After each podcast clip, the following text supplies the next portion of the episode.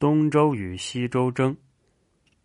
东周与西周两国互相争胜，西周想与楚、韩两大国和好，来共同对付东周。便是齐明对东周军说：“臣下担心西周会给楚、韩宝物，使他们替自己向东周求得地盘。东周最好是跟楚、韩说，西周虽想送给他们宝物。”但只是在犹豫观望。现在东周之兵如果不急着攻打西周，那么西周的宝物就不会立即送给楚韩。楚韩真想获得宝物，就会立刻敦促我们尽快出兵攻打西周。这样，西周献出宝物，便等于是咱东周从西周取宝献给楚韩，对他们施加恩惠。